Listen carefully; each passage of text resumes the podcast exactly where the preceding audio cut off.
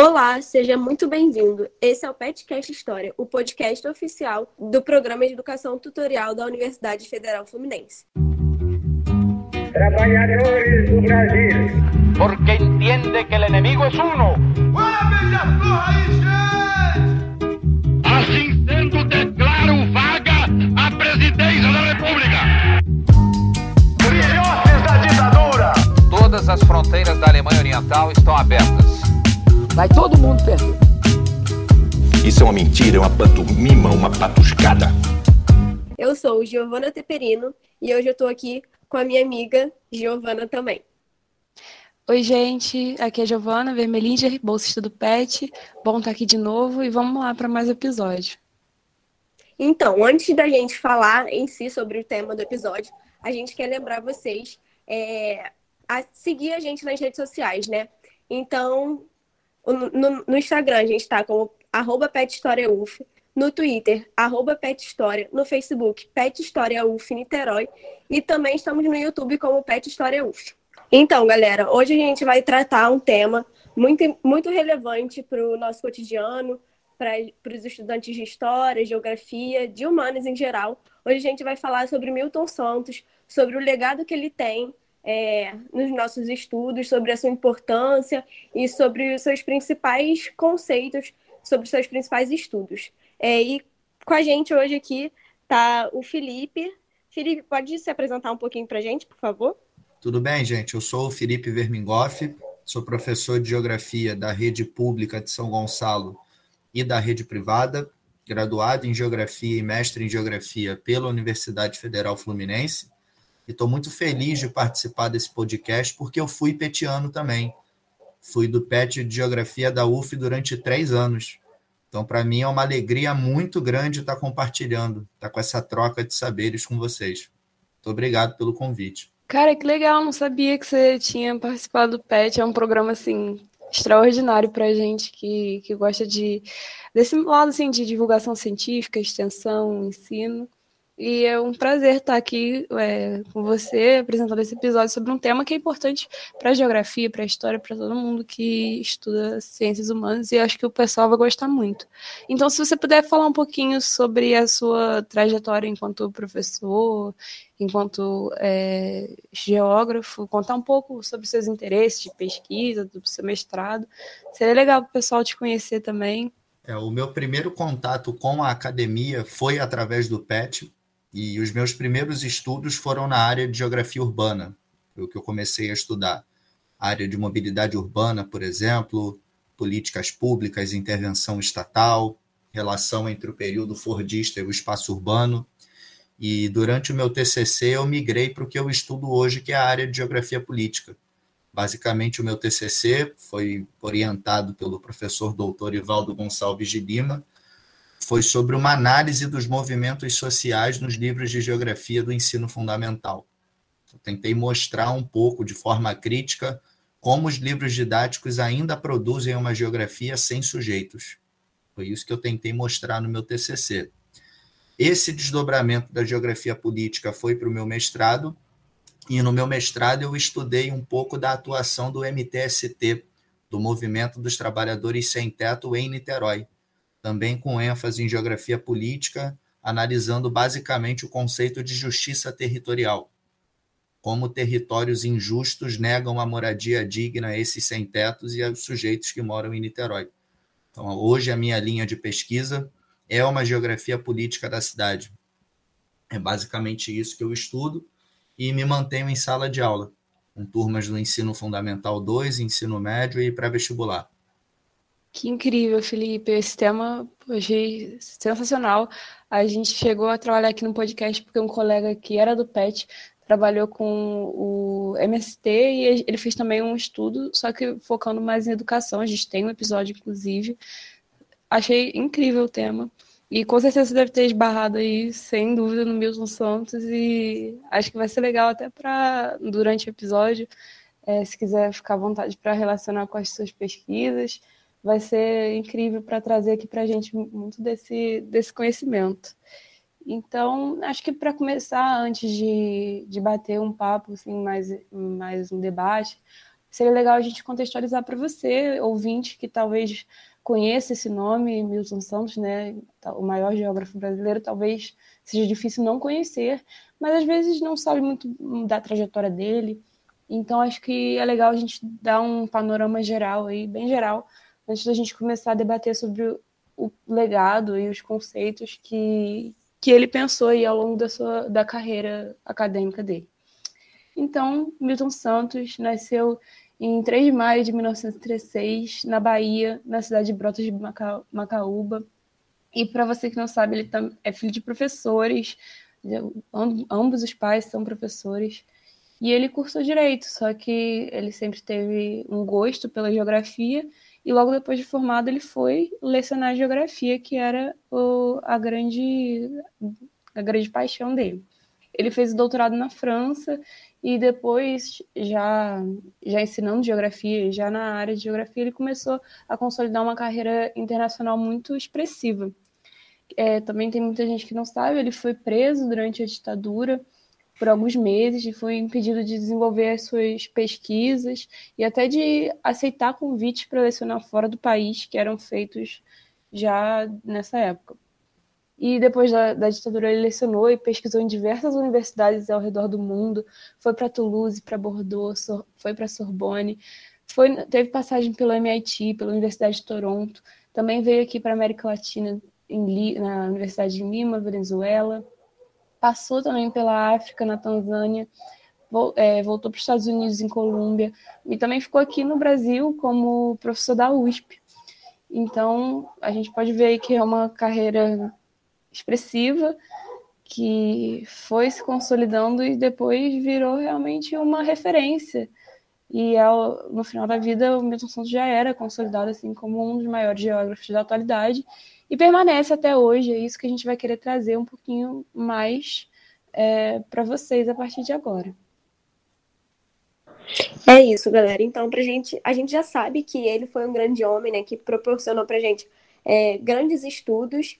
É, então, pra gente começar, vamos voltar um pouco. É, ele viveu ali numa época de grandes discussões, ali em meados dos anos sessenta. É, muitos países estavam obtendo suas independências, principalmente os do continente africano, né? Ali um forte sentimento anti-imperialista, é, também com uma conjuntura é, global marcada pelas novas subjetividades pós-estruturalistas, como os movimentos feministas, a defesa dos direitos humanos.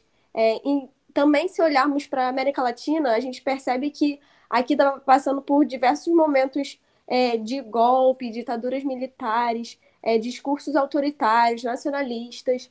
É, nesse período também começam a ser implementados é, governos neoliberais, né? Principalmente aqui nos países do Cone Sul, é, como o Chile, teve um forte neoliberalismo lá durante a ditadura do Pinochet, é, muito pela interferência também de, dos Estados Unidos, né? Com a sua, seu imperialismo norte-americano. Então, Milton Santos estava vivendo aí nessa época, nesse furacão desses acontecimentos, e isso irá refletir, né, nessa formu- na formulação das suas obras. Então, ele traz em alguma dessa, das suas obras esses aspectos, essas faces de desigualdade desse tal terceiro mundo, é, os impactos, as repercussões que tiveram nesses territórios.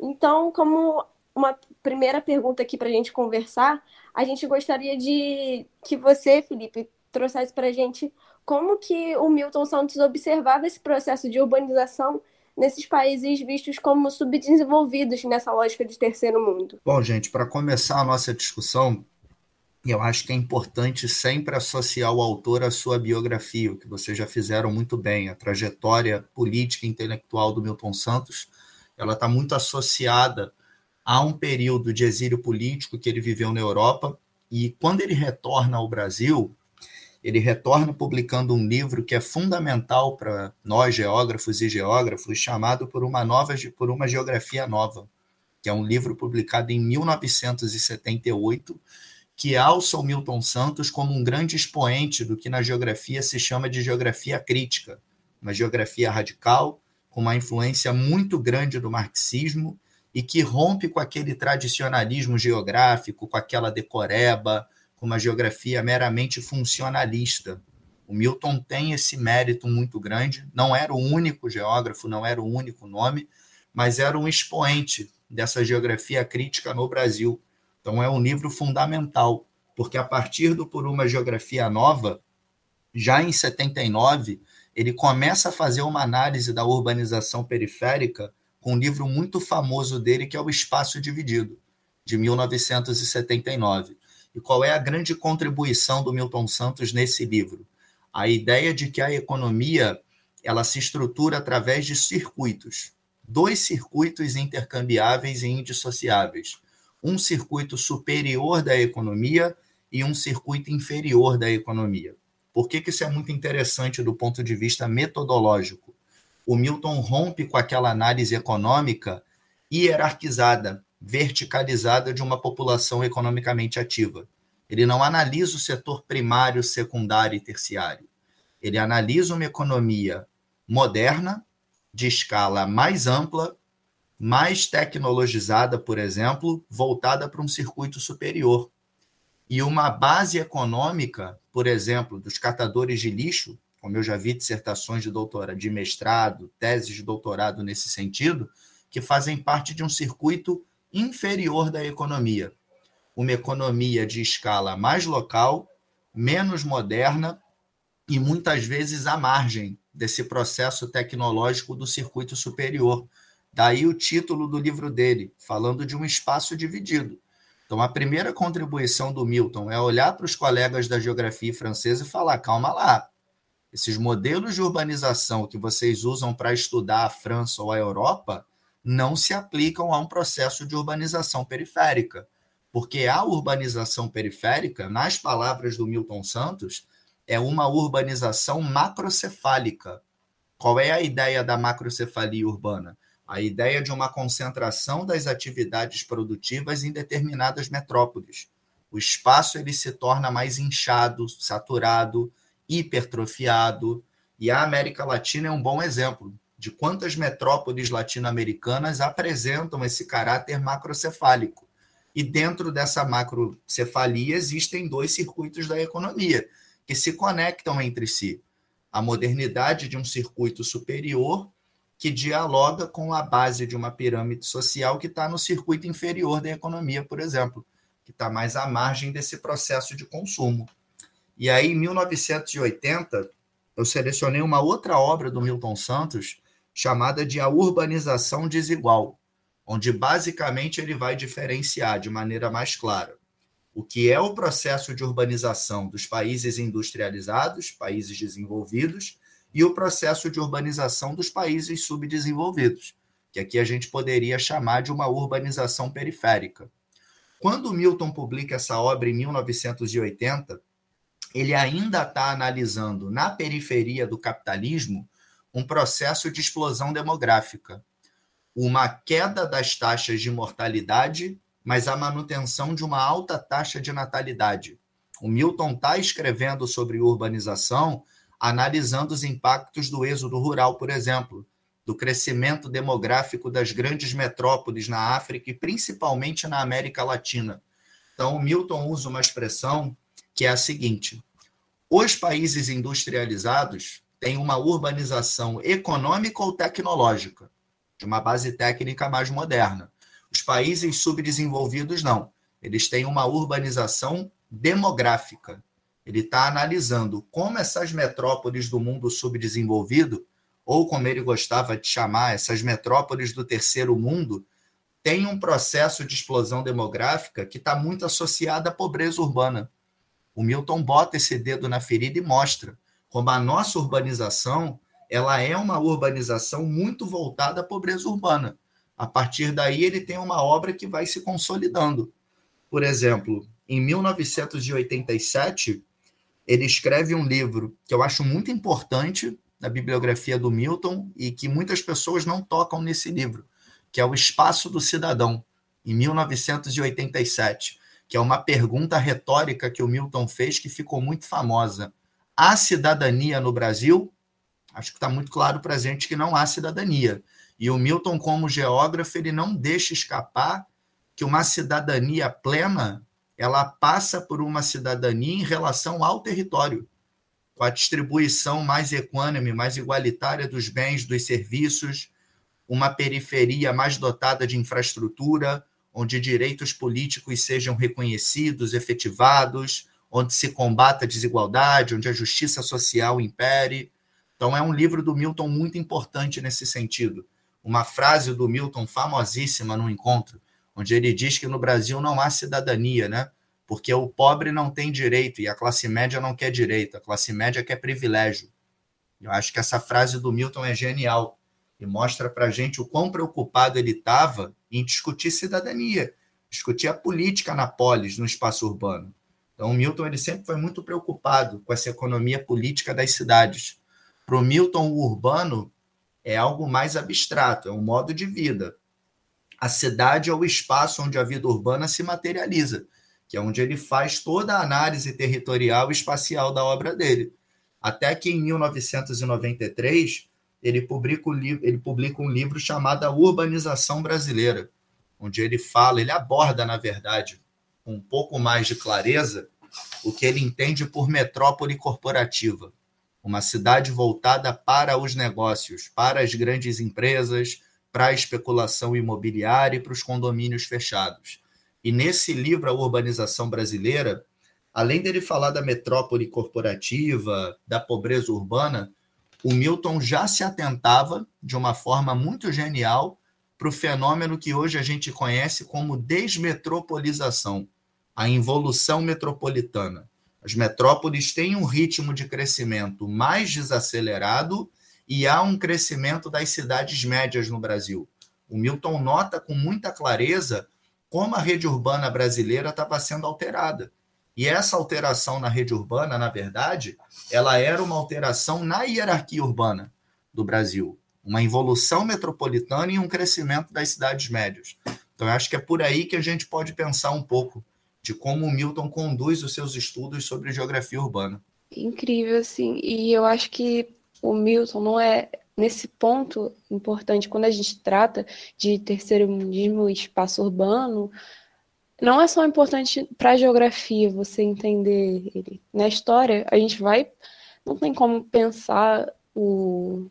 as grandes cidades e os grandes processos nessa época e de, dos anos sessenta, enfim, pós-anos sessenta, sem pensar espaço, sem pensar os processos sociais que concorriam naquele momento para gerar as dinâmicas sociais do espaço urbano. Então, mas acho que o mais importante é que, para além da história, para além de, da geografia, é o nosso cotidiano, porque a gente está inserido em tudo nesse, nesse turbilhão de, de agentes sociais, de agentes econômicos, que torna o espaço urbano um quebra-cabeça muito, muito maior do que aquilo que só estaria, que aquilo não é dado pelo acaso, aquilo é dado por muitos fatores que a gente, lendo essas obras assim, que são muito, particularmente muito bem escritas e muito tranquilas, assim, não é uma leitura muito pesada para quem se interessa sobre espaço urbano, a gente entende mais do cotidiano quando a gente faz um, algum caminho no, no centro do Rio ou na, aos redores, a gente pensa mais porque está no nosso, no nosso dia a dia. E, enfim, eu acho que a importância dele de, de pensar o espaço urbano vai além, não, pe, não pega só na academia, não pega só nos geógrafos, nos historiadores, nas ciências sociais e políticas, né? Pega no nosso cotidiano, na nossa história, às vezes na história, sobre essa questão de êxodo rural que ele trata bem, às vezes pega na história de pessoas que a gente conhece, de pessoas da nossa família que viveram esses processos, e hoje em dia a gente está vendo aí a, a concorrência de, de vários fatores sociais que, e, e econômicos, enfim, é, geográficos, que...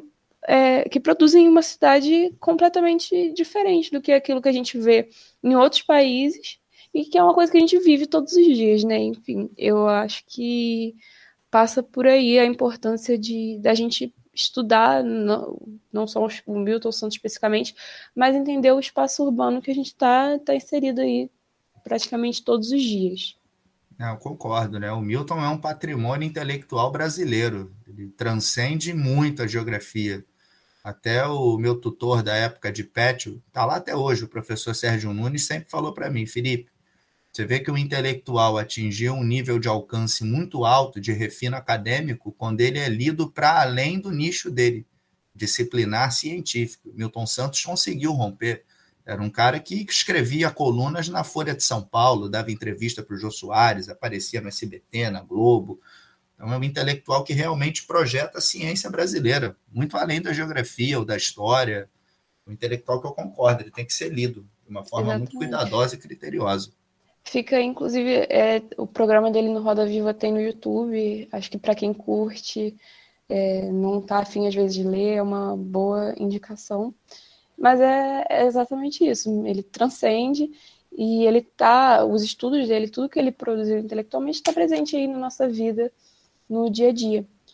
E agora, assim, para conduzir mais a esse debate que está super interessante, super denso, mas ao mesmo tempo super didático para a gente entender questões de geografia urbana e do próprio Milton Santos, a gente queria trazer um pouco sobre um conceito que talvez seja um dos principais aí, dos mais conhecidos, que é uma coisa que todo mundo já ouviu, né? A globalização. É um conceito importante pro, na trajetória do Milton Santos enquanto acadêmico, enquanto geógrafo, enquanto pesquisador, e assim, é um conceito que hoje em dia já está muito banalizado enquanto conceito, né? A gente entende globalização como muitas coisas, mas Milton Santos é um cara que estava lá pensando o que é globalização e tudo, todas as dinâmicas envoltas a ela e produziu muita coisa sobre. Então, a gente queria trazer aqui um pouco dessa discussão. É uma indicação de livro do Milton Santos que fala sobre isso e que eu acho também é um livro super curtinho, de uma escrita boa, igual aos outros livros dele, é o Por Uma Outra Globalização. Acho que vale a leitura de quem se interessa pelo tema, que ele vai buscar um, um olhar mais dinâmico, vai ampliar esse olhar, vai pensar uma, uma ótica multidisciplinar, pensando a ideologia por trás da produção da história, dos discursos e a, a, a limitação desses discursos frente a, principalmente, a desigualdade produzida pelo capitalismo. Então, ele vai pensar a globalização e tu, todo o discurso em volta da globalização a partir, né, é, frente a essa desigualdade que é uma realidade para ter, esse terceiro mundo, principalmente, que é onde ele vai focar. Então, nesse livro, é, só para, antes de encaminhar a pergunta, é, só para contextualizar que ele pensa três faces de uma globalização, né? O que ele chama de fantasioso, que seria toda essa propaganda é, de que a globalização é maravilhosa e diminui distâncias, que hoje é muito mais fácil viajar o mundo porque a gente está tudo perto, enfim. Essa propaganda muito produzida de que a globalização é uma maravilha. Também a fase, per, a fase perversa da, da globalização, que seria essa das desigualdades sociais, econômicas, é, que produz desemprego, pobreza, marginalização. E a outra face, que é a face possível, que seria a globalização com os problemas sociais reduzidos ao máximo, buscando sempre uma igualdade maior. Enfim, a gente vai voltar um pouquinho é, na questão das faces da globalização depois, mas a gente queria é, pensar, é, perguntar assim, porque no nosso cotidiano a gente, como eu falei, vê muito e fala muito sobre globalização. Está na mídia, está na escola, está na, enfim, está nos debates, está em muita, muito lugar. A gente já se acostumou com essa palavra globalização. Mas será que a gente entende mesmo o que, que é isso? Então, eu acho interessante conversar sobre como o Milton, que foi um cara que, super importante para o conceito de globalização, entende esse processo e como que isso foi afetando os seus estudos e também é, como ele define, né, esse, esse conceito, assim, bem em linhas gerais, porque é um trabalho muito, muito complexo, muito comprido sobre globalização, mas perguntar exatamente como ele define nesse, em linhas gerais esse conceito e como os estudos pós-Milton Santos lidam com esse entendimento depois de tanta coisa que aconteceu é, desde que o Milton faleceu e parou com as contribuições acadêmicas, né? É, o debate de globalização do Milton, para além de ser um debate muito denso, É difícil falar em Milton Santos e não pensar em densidade, né? Um cara muito prolixo na escrita dele, difícil de entender. E esse livro dele, publicado em dois mil, Por Uma Outra Globalização, eu encaro como um manifesto do Milton Santos. É um livro que o Milton realmente se propôs a escrever de uma forma mais clara.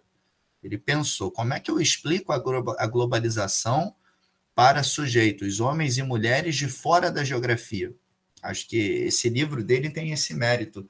Tanto que é um livro que muita gente conhece o Milton Santos a partir dele nas escolas, no ensino fundamental, no ensino médio, nos textos de pré-vestibular, que não dá para você chegar para um adolescente de quinze anos e apresentar A Natureza do Espaço, que é um livro fundamental, a obra magnâmica mais densa do Milton Santos, que é um livro publicado em mil novecentos e noventa e seis, porque é difícil de entender mesmo, né? Ali o Milton condensa muita coisa do que ele produziu, e para chegar na ideia de globalização do Milton, é necessário passar pela Natureza do Espaço, que é um livro que ele publica em noventa e seis, já como um geógrafo renomado, vencedor do prêmio Vautrin Lud, seria o equivalente ao Nobel da Geografia, que ele ganha em noventa e quatro.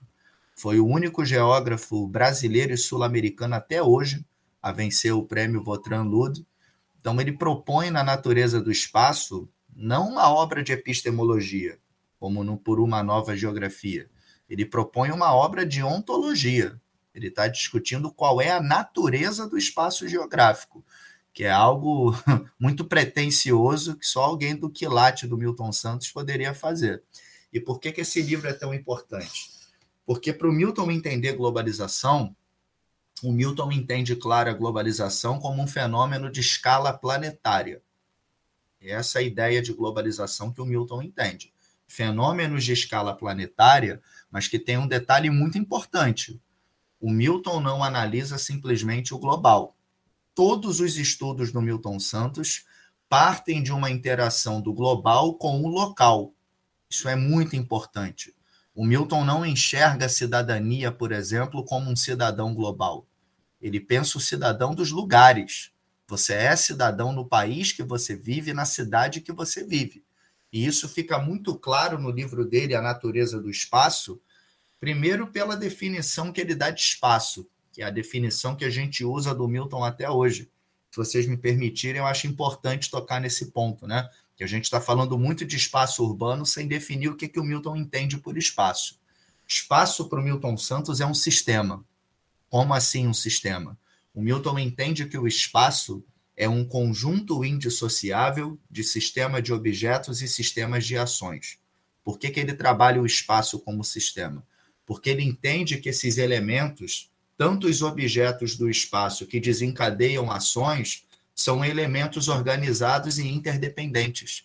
Então, ele entende que com o desenvolvimento técnico, isso é muito importante para o Milton, a técnica, os objetos vão se complexificando.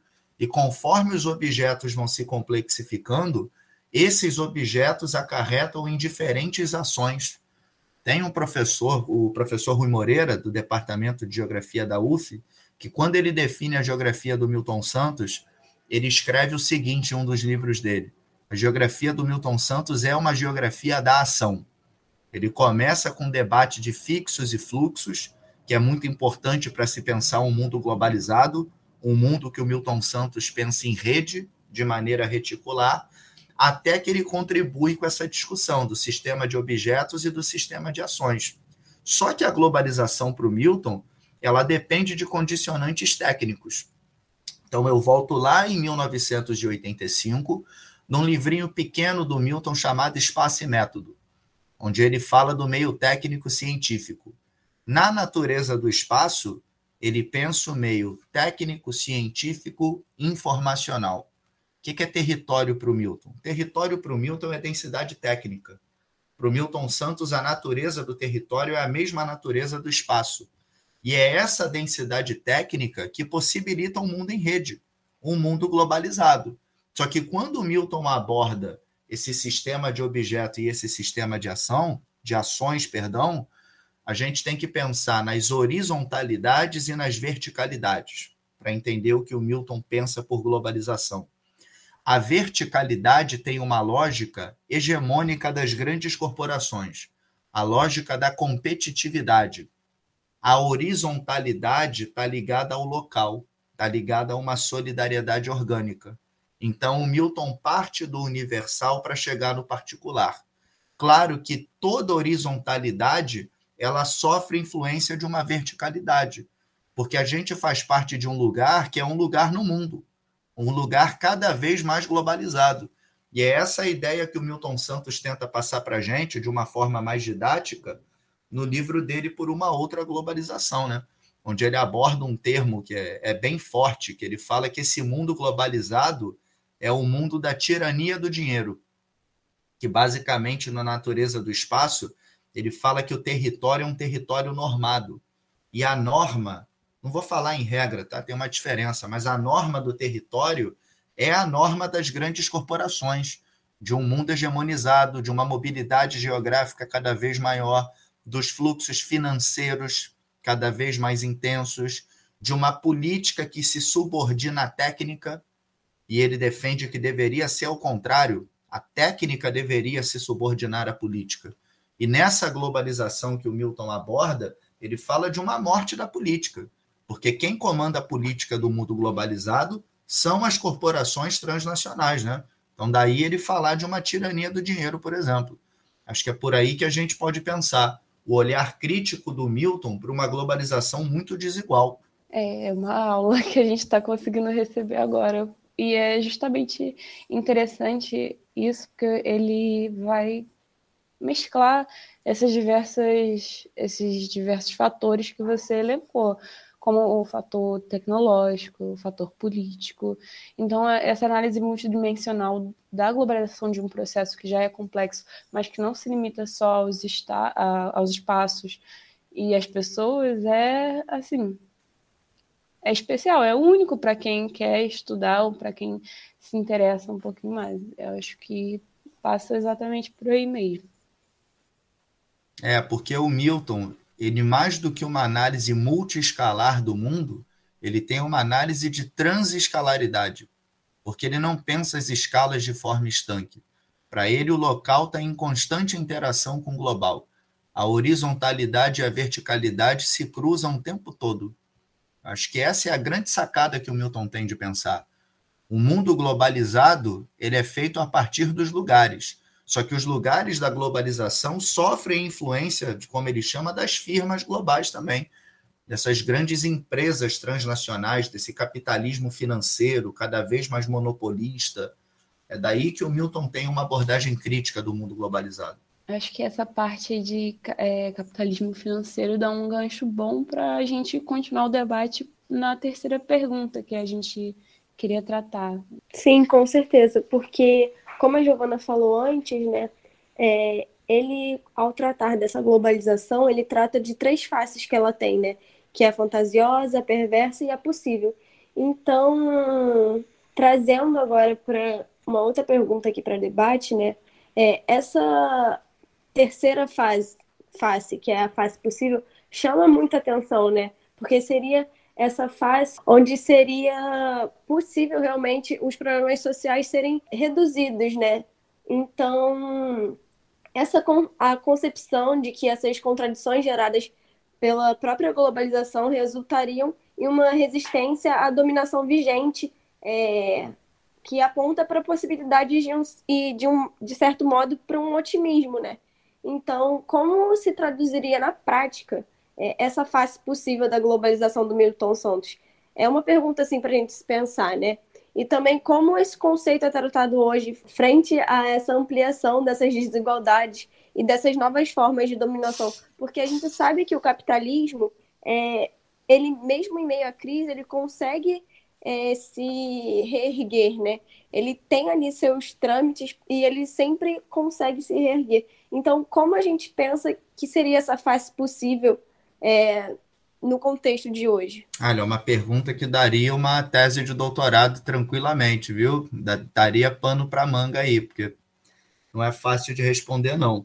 Mas, recapitulando a fala de vocês, que já foi muito boa, o Milton estrutura o livro dele nas três faces da globalização que vocês comentaram, né? A globalização como fábula, a globalização como uma fábrica de perversidade e a globalização como possibilidade. A gente tem que ter o seguinte cuidado. Quando o Milton fala por uma outra globalização, o que fica claro é que o Milton não é adepto de um movimento anti-globalização. O Milton pensa um movimento altermundista, uma outra globalização. E essa é uma diferença dos movimentos sociais dos anos noventa para cá. Movimentos sociais que são, de fato, anti-globalização e movimentos sociais que são altermundistas, que pensam uma outra forma de globalização a partir de uma apropriação social das tecnologias que o mundo globalizado entrega para a gente.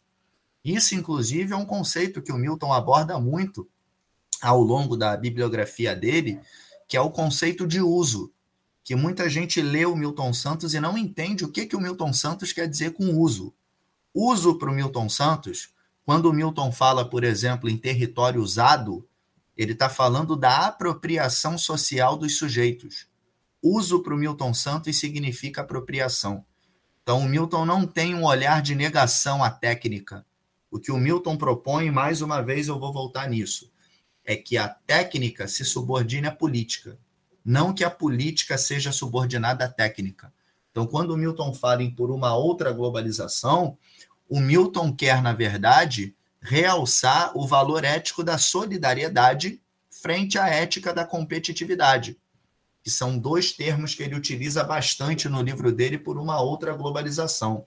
Tem uma parte do livro que eu adoro, Por Uma Outra Globalização, que o Milton dá uma pista do que ele pensa num mundo de uma outra globalização, que o Milton fala que o mundo ele deveria se tornar uma federação de países. Só que para essa federação de países acontecer, é preciso que os países se tornem uma federação dos lugares. Voltando ao que eu falei no livro dele, O Espaço do Cidadão. Você não é cidadão no mundo.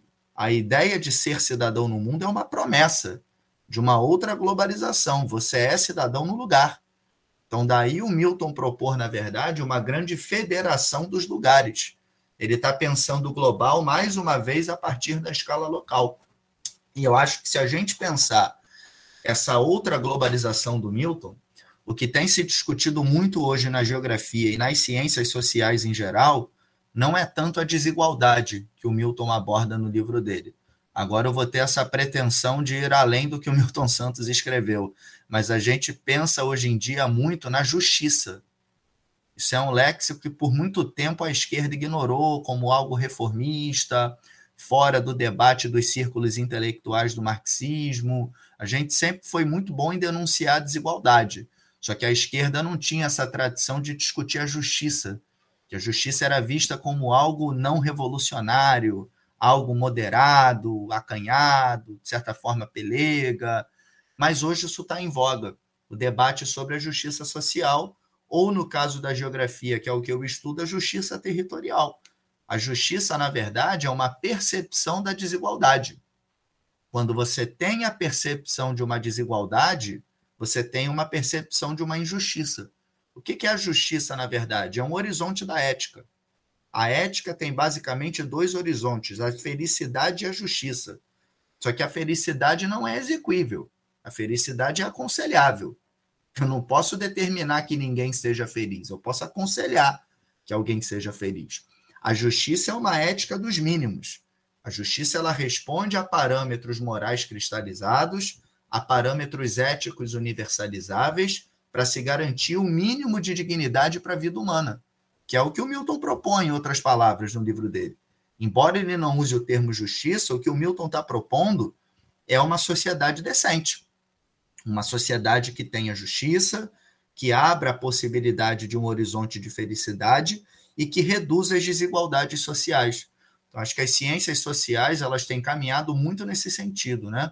De que um mundo globalizado voltado para o altermundismo é um mundo menos desigual e um mundo menos injusto. Então, acho que um bom caminho que a gente tem para debater e para pesquisar é o caminho da justiça. Muito interessante sua fala, principalmente porque esse caminho aponta para considerações de pressupostos de, é, muito já dados Por exemplo, a própria globalização, a pro, o próprio capitalismo, a própria desigualdade, de que o estudo do Milton aponta para um caminho que não, ne, não nega ao extremo, a ponto de é, entender que só seria possível diminuir qualquer impacto das desigualdades da globalização, destruindo a, a tudo, se reduzindo a nada e começando do zero, mas também não, não nega a globalização, não nega, não pensa que teria como ir em um caminho completamente oposto do que se deu, do que se dá cada dia mais, que a gente vê o capital financeiro dominando, as grandes corporações, o uso, como você bem, muito bem ressaltou, da política é, basicamente inexistente, já que a dominação vem de um outro lugar. Enfim, eu acho que terminar o episódio pensando, jogando uma isca aí para talvez futuros pesquisadores que, que saiam desse interesse, de pensar essa face possível, que eu, eu particularmente acho uma discussão muito interessante para o que a gente vive hoje, de trazer para esses estudos pós, é, pós Milton Santos, de que realmente o mundo, a globalização se dá cada vez em níveis mais expressivos, mais é, complexos, né, cada vez mais dinâmicos, e pens- pensar justamente como que, que se daria uma face talvez mais solidária, mais, através da justiça, num mundo que cada vez mais esses conceitos estão se perdendo e as forças sociais estão mais dissidentes, mais complexas. Então, eu acho que, que justamente a gente aponta para... para esse pensamento, que é um questionamento, né? Que não tem como a gente se propor a, a solucionar esse problema aqui num podcast, mas espero que isso seja justamente acendo uma lâmpada para quem se interessa por isso, a tanto estudar a, do que é, Milton Santos produziu para entender mais conceitos de espaço, conceito de urbanização, de espaço urbano, de globalização, mas também é, pegar isso para os dias de hoje, para as novas pesquisas. Espero que vocês tenham, né, pensado você isso. Permitir só mais um comentário, claro, porque eu acho que o grande debate hoje no pensamento progressista é que a gente é anti-globalização pelo modelo de globalização neoliberal. Esse é o grande imperativo, uma globalização neoliberal, que é o que o Milton Santos já denunciava. Não a globalização em si, né?